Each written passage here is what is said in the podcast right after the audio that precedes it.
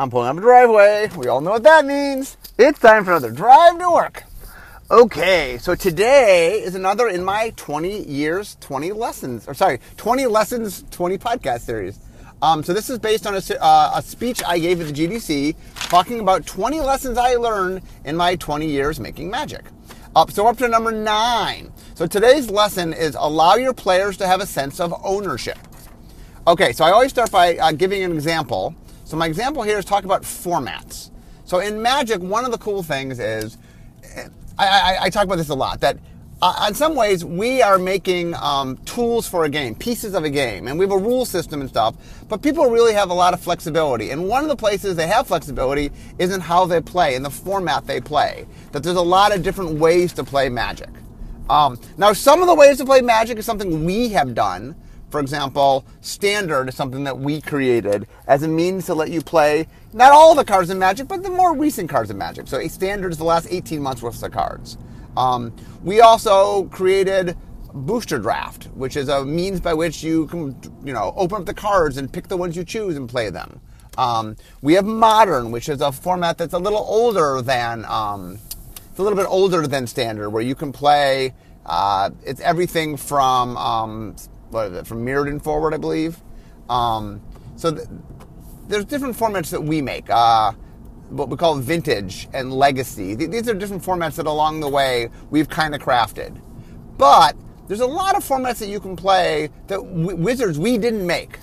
Um, for example, there's a format called Emperor where you have three people, three on three usually, or sometimes it's five on five uh, but it's a multiplayer format where the center person is the emperor and you have to take down the emperor, but there's a range of motion of how far you can do.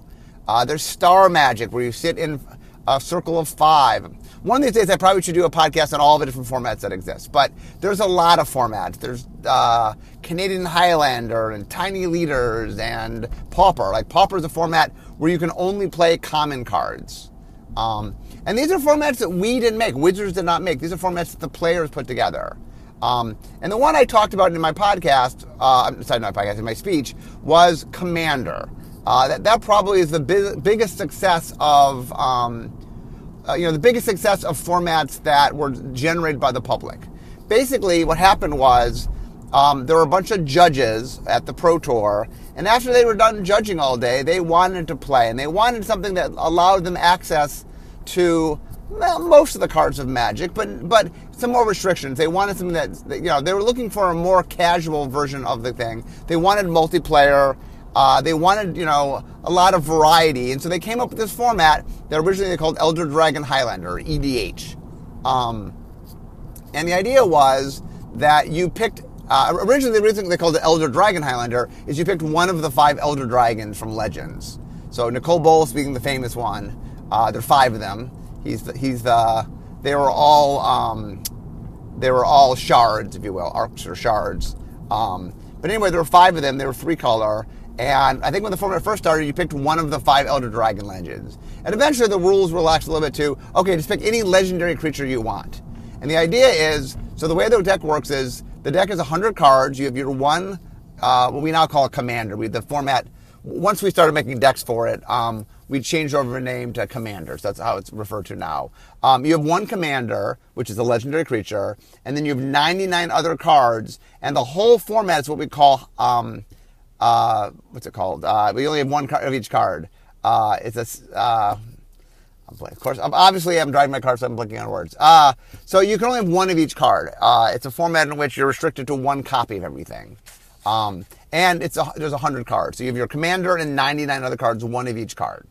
Um, and the idea is your commander defines what you call your color identity, which is whatever colors are appear appear on your commander card, not just in the mana cost, but also in the rules text. Look at all the mana symbols that appear; those are your colors. Um, so if, if all five colors appear, then it's a five color commander. Or four is a four color commander. Although there's no legendary four color cards right now, there will be soon. Um, and so the idea is. Um, that you get to define sort of what you are, but you have to match your colors in the way you build your deck. Um, so there's a lot of restrictions. I mean, it one of the things that's nice about the format is it's flavorful. You get to sort of build around a legendary creature. Um, because you only get one of each card, it really forces. It's a format that forces a lot of diversity because you just you know it's hard to sort of make a really consistent deck. Um, you can build around themes, but you have to build around broader themes because of, of the deck building constructions. And then because of the color restrictions, it just sort of makes a you know it really helps restrict what you can and can't do. Anyway, Commander was a format created by these judges, uh, and then it slowly built over time. It wasn't something that we had anything to do with. Um, and then eventually, we, um, uh, in the summer, we tend to make a product that's just something different. That's, you know, sort of uh, uh, not a normal, you know, aimed at different sort of audiences. Uh, so one summer, we made Commander decks. And it was so popular that we decided to just make that a yearly thing. So we now make Commander decks every year. It's a yearly product. Um, and Commander is taken off. You know, Commander is one of the most played formats right now. Um, and it's by far the most played format that we had no hand in. Um, so the reason I bring this up, because like I said, uh, this lesson is very much about creating a sense of ownership. Um, and so Commander is a great example. And the reason I jumped in this is that it was something that really um, allowed players to craft and make something their own. So let, me talk about what this lesson is and why why the example of how Commander came to be is so important. Um, so the idea is that I talked in previous lessons about how what you want to do is you want to give your players choices. You want to give them details they can focus on. You know, you really want to give them many options for how, how they're going to build their deck. Um, you know, how you, you in your game when you're making a game, you want to make sure that your audience, you know, they they have an input into it, you know. So I talked about how you want to give them choices so that they can make the choices. That's a very personal thing to make choices. You want to give them access to, to lots of tiny details so they can find the details that mean something to them. Because you know, it's, it's like I said, it's the little details that make them fall in love. Um, so today is talking about adding customization. And what that means is that you need to make sure that your game has a system built into it that allows the player some ability to not just choose existing things, but make things that are uniquely their own. Um, and this is a very important concept. In fact, it's, a whole lesson. Um, that you need to not only let your uh, your players choose something, you need you need to let your players make something, and that's really crucial. That you want your players like one of the big things is you and this is pure human nature, um, things that are connected to you mean more to you. Um, things that you have a hand in in shaping, in forming. Um, you know, like one of the things about the artistic process is how personal the artistic process is. That when you make something, there's just there's a very deep connection. Uh, my parallel, for example, is you know for anyone who's a parent, you, you're very bonded to your kids. You had a big, in, you know, you have a big influence. They come from you. You have a big influence in who they are, and there's a big connection. You, you, your kid accomplishes something, even though they accomplish it. You feel proud because there's a bond there. You, that your kids are part of you. Um, and I think that that's the same thing within a game. You want players to be able to have components that they personally feel not just as something they chose, but as something they made, and that is real crucial. And so the key there is you have to figure out how to add customization into your game. Um, that you, and like I said, it part of it is the idea of letting people pick things, but part of it goes beyond that. That you want people to be able to make things in such a way that they feel like nobody else has this thing. Uh, and that's why customization is so important. Is um, it's important to give them choices, but in the end, any choice they make, other people will make. You know, if they can choose any particular thing, other people can choose that thing. But by letting them have some kind of customization, now it could be the combination of the choices they make. Like one of the things about Magic is we make the cards, we don't let you choose the cards, but we give you a lot of input in how you use the cards. For example, in Magic, you have your deck. You build your deck. And that is something that is a very personal thing. Um, I talk a lot about how Magic, on some level, you get to be the game designer um, that magic gives you pieces, but we don't, you know, um, whenever I'm asked to describe magic to people that have never ever heard of magic before, uh, I often talk about a metaphor I use with Monopoly. Um, and, and I always explain how that when you sit down to play a normal game, you know, like Monopoly, there are 40 spaces on the Monopoly board. They don't change. That no matter when I play Monopoly, whether I play now, I play 20 years from now, I play with my friend Bob or my friend Susie, whatever, whoever I'm playing that experience with, those 40 are a constant. Those are the squares on the Monopoly board. There always will be Park Place and Boardwalk and the four rail, you know, railways and and you know the Baltic Avenue will always be there. That you know there is some constant to that. Um, and one of the things that, that Magic does is it says, okay, when you sit down to play, what is the thing is not a constant. There's not 40 squares that you always play with. In fact, on some level, there's 120 squares, if you will. I have a 60 card deck, you have a 60 card deck. I mean, you can be larger than 60, but normally your deck 60. I can have 100, you know, I can have 60 pieces that define our game. You can have 60 pieces that define our game. But I'm going to pick what my 60 pieces are. You're going to pick what your 60 pieces are. And so every time we sit down, the board, if you will, is always different. That is something very unique about Magic, that there's a sense of exploration. And Richard Garfield, the creator of Magic, really did a good job of putting into the game this component where you have a huge amount of customization. And that's in A, how you build your deck, and B, as I talked about earlier, how you how you play, what formats you have. Not only does Magic allow you to craft the deck itself, it allows you to craft the format, um, and that means we give a lot of um, we give a lot of credence to the players to to make choices, to personalize things, and pick how things are going to be. Um, and that that is the big the crux of today's lesson is understand in your game what about your game is going to make the player take it beyond this is a thing to this is my thing. This is something I had a hand in.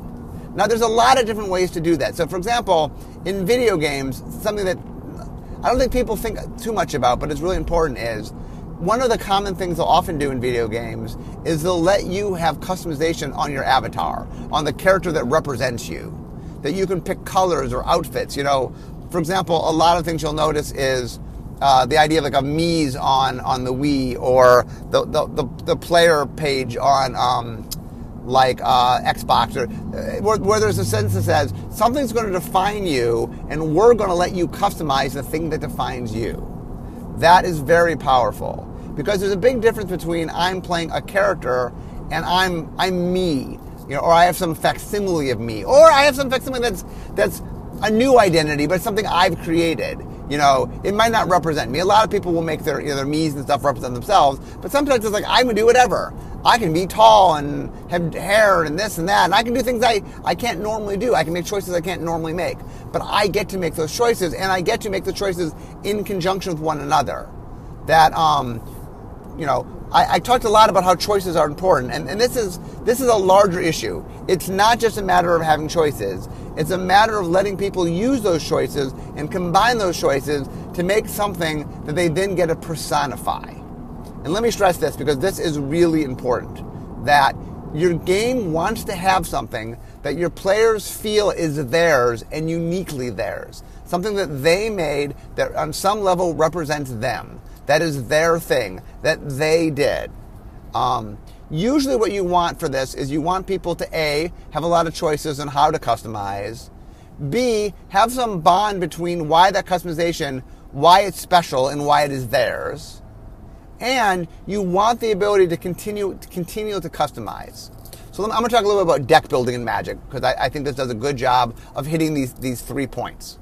Number one is Okay, so people have choices, but you then need to give them, you need some restrictions to the choices, meaning part of customization is saying, here's choices, but here's the larger goal of what you need to do. So formats do a good job of this in Magic, which is, let's say you want to build a standard deck.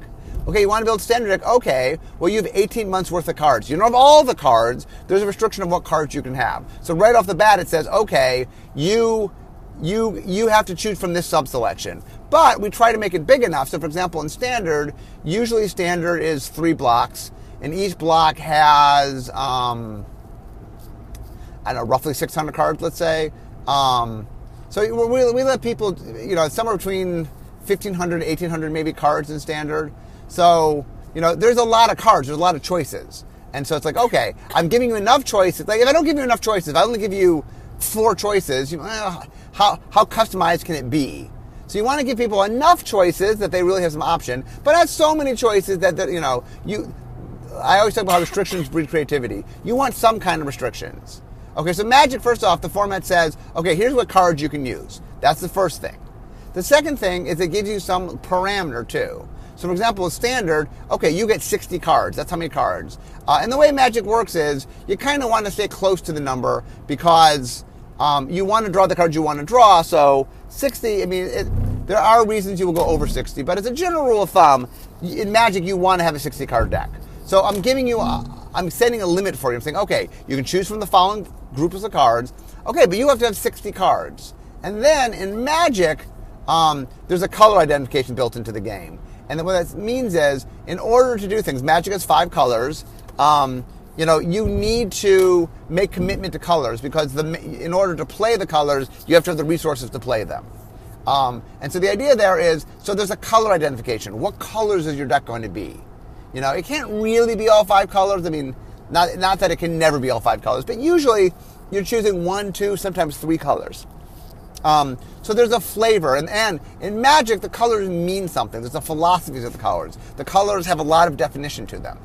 Um, so the idea is, I say, okay, you want to play this format. These are the here's the choices you can pick from. Here's some restriction about what you have to do, and then here's some sort of flavor elements that help define things.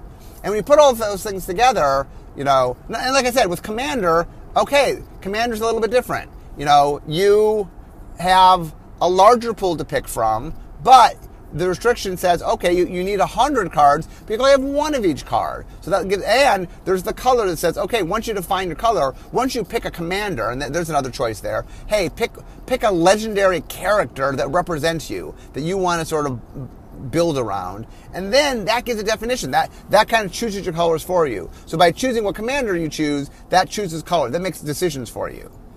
Um, and in each case, then you have a little puzzle to solve. And the thing about customization that's important is you want to give people choices, but then have a goal in mind. What are you trying to do? What's the purpose of this thing? Now, I'm not saying this thing has to necessarily be rules oriented. It could be flavor oriented. It could be like I'm, I'm customizing my my avatar. Okay, um, but I, I, do think it's powerful if the choices you make can have an impact on the game itself. Uh, it's, it's, not crucial, but I do think it's more powerful. Um, in Magic, for example, your deck is your game. What you're choosing to build, what you're making. Um, and, and, so there's a neat thing going on, which is um, when you play a game of Magic, you have fine crafted a deck. You've made choices that part of uh, I talk a lot about when you play the game of Magic. The actual sitting down and playing with the cards, the actual game itself, is just part of the meta game, the larger thing around the game.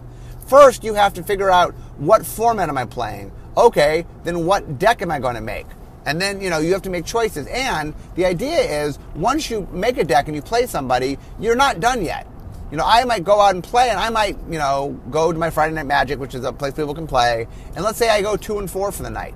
Okay, well I didn't I did okay, but not great. Two and four, that's not great. Okay, what can I change about my deck? Well, now that I played other people and I played with my deck, oh, these two cards that I thought would be good, they're not that good. Maybe I should swap them. This card that oh, wow, that's really good. Maybe I should put more of that card in. You know, you you learn data and you can adapt to it and you can change to it. Um, and that's important for customization is you want to give people an opportunity to make key choices and then you want them to sort of have that representation matter through the game in some way. Um, and there's a couple different things.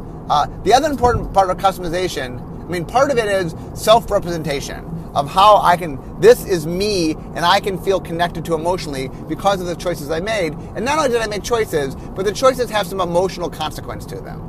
That when you make a deck, for example, in Magic, you are making choices that mean something that you chose something not just to choose it, but because it means something to you, depending on what you're prioritizing. The same way when you're choosing things about your avatar or choosing, you know, how you're going to play a certain game, what resources, you know. A lot of games, for example, say, okay, you don't have access to every resource. You have to pick and choose which resources you want. Um, you know, and then by doing that, they're making you make choices that will impact your game. But when you when you win, you know, it's like, oh, I didn't just win. You know, the, the game didn't win. I won. The choices I made helped do that. Okay. Now there's another aspect, which is an important part, of the social aspect to the customization, which is not only are you doing something that helps you or impacts you, you also are making something that gets to be seen by other players. Um, that, for example, when I sit down and play a game of Magic, not only do I get to experience the deck for myself, my opponent gets to experience it. So now we mix in another really important part of customization, which is not only do you get to define yourself through this, but you get other people get to see you. It's a lens by which other people see you. So for example, if you build a deck that's a cool deck, like one of the things in Magic is after you play, people will comment on your deck. Like they might say, "Oh, wow, that's a really cool deck," or "That was neat," or "Ooh, I like how you did such and such." That you, there's an opportunity to get uh, interaction with the uh, other player. Um, and that's another important part of customization is not only do you get to define yourself and have some emotional connection, but you get to sort of, it's a lens through other people how they get a chance to see you.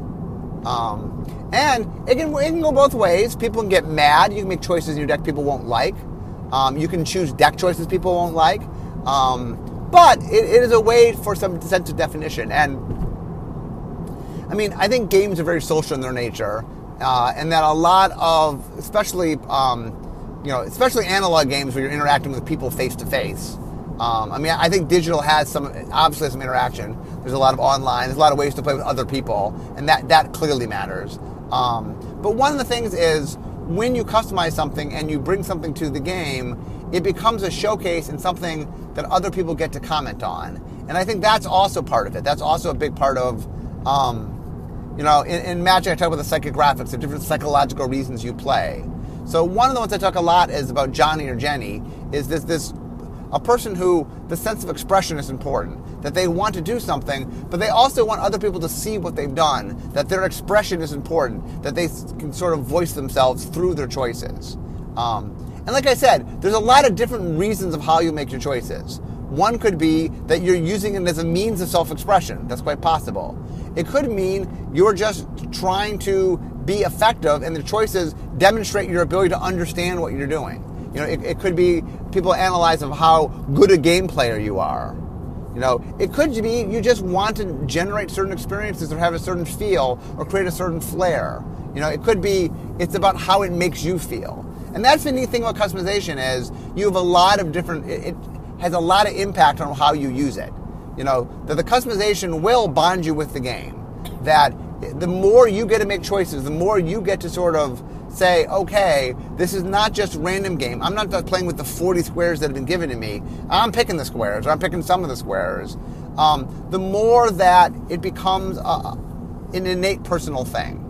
Um, and that one of the things that I think when you're customizing your game, something you always want to look at is you want to think about how how do I make these choices and what impact will it have on the player?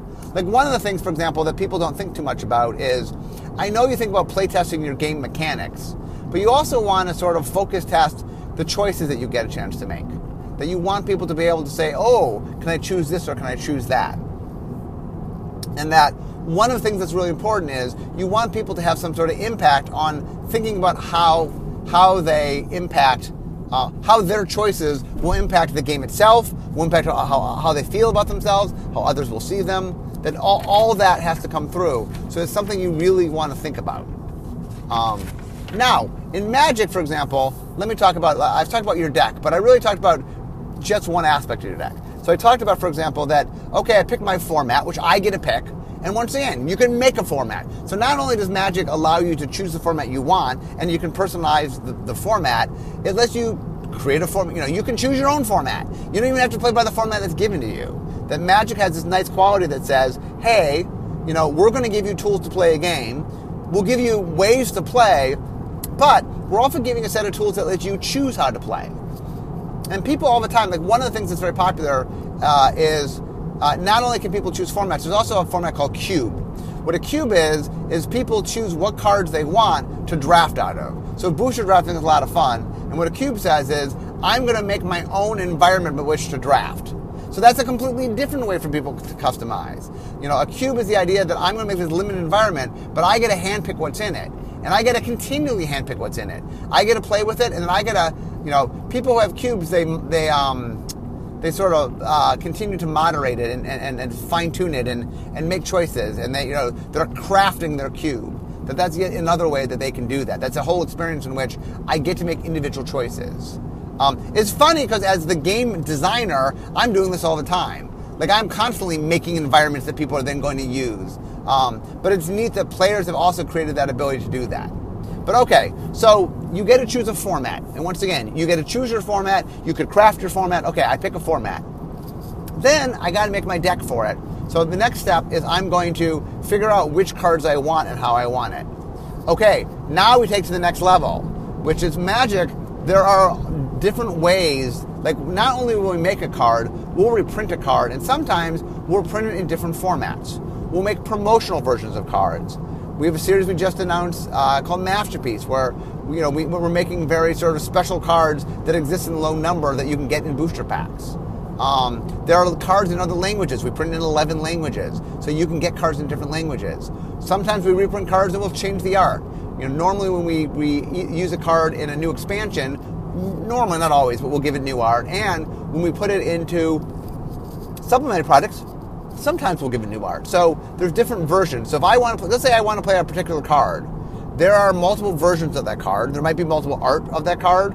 There, there are clearly multiple languages of that card. Um, and there might even be multiple sort of splashy promotional versions of that card. So when you sit down to make your deck, um, not even once you've chosen your deck, even like here are my 60 cards. I even have choices then about choosing what I want my 60 cards to be. What exa- you know, um, the example that I, I talk about, um, I talked about this in, in, in another lesson, is uh, how just taking uh, the basic lands and how over time we've realized how we can make the basic land special. You know, we, we talked about doing full art lands or doing special promotional lands, lands of real world places or lands by special artists or lands that do, you know, neat and different things. And the idea is even the basic building blocks, you know, something that's kind of the most mundane part of magic, even that we give you choices. You know, every set we make new lands in different worlds. And so it's like, which lands do I want? Do I want the Kaladesh land or the Ravnica land or the Innistrad? You know, that I can I can hand pick, and I have all these choices for even the most building basic block. I can choose how that, that which ones I want.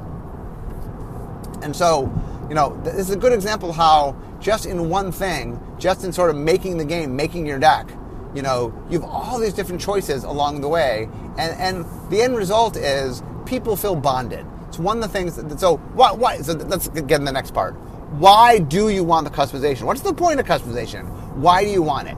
So first and foremost, um, when players can make something that they feel is uniquely theirs, a they're going to bond more with the game, um, and that, like I said, that's true of human nature. That things that are more directly tied to me, I have a closer feel of. It's more important to me.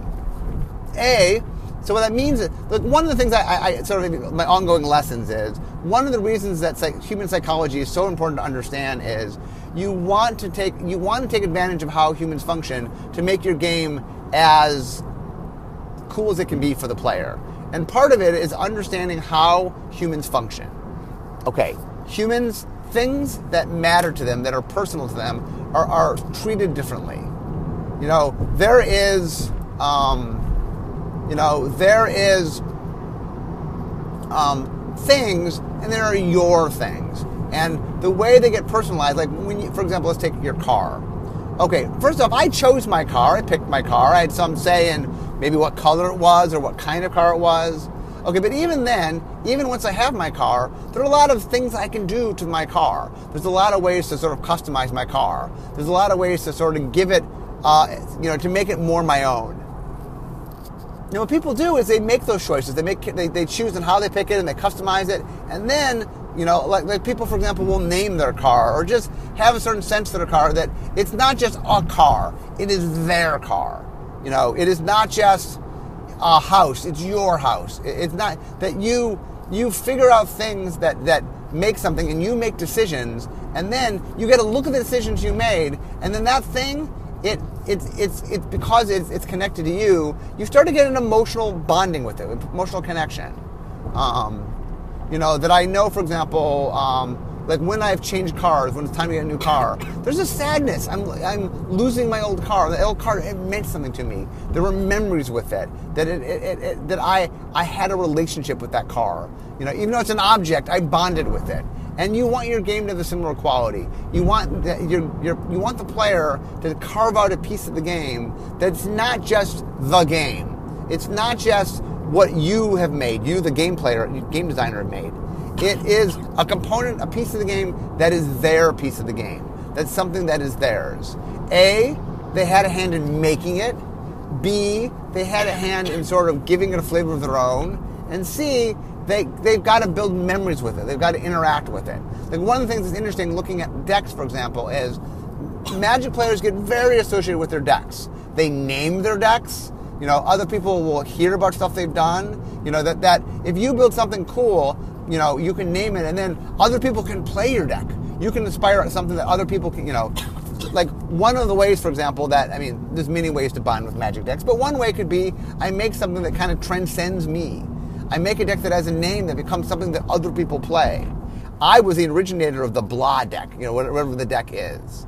Um, or it could be something in which I just generate a lot of buzz from other people. People are talking about my deck, or people are excited by it, or want to look at it, or you know, I inspire other people to do something similar of their own. But I inspire other people, um, and even just playing it, I form memories with it. And the fact that I made it and I'm connected to it, I've sort of formed memories that are uniquely my own memories. Here's what happened when I played my deck. Here's how my deck changed over time. Here's how I made eh, decisions. You know, my deck's a living, breathing thing that that evolves as as, as I play with it. That I started it and it wasn't really good, but then I learned and I made some choices and it got better and it improved. You know, and that the, there's this this connected bonding that comes to it that it, you know, that you know, Matt, I don't think people think like they made magic. Obviously, you know, we we we the game makers make the game, but I do believe that they take it and they turn it into something that is their thing, whether it's their format, whether it's their um, their deck, whether it is some combination they came up with they found. Like there's a lot of different ways to sort of do things and, and make things. Um, so when you're creating your game, you have to say to yourself, okay, what am I putting into the hands of my player? What am I letting them craft in such a way that they get to create their own memories. They get to create their own subset of the game. There's some element of it that gets to be them, that gets to represent them, that they get to look at it and say, hey, this is me. Am I doing it in a way that others get to see? Can I create something where there's not only do they make something, but others can identify them by it and making something that really can be part of their identity? Am I making something that will allow ongoing customization? I mean, making something where they can learn something and then they can change it as they go along?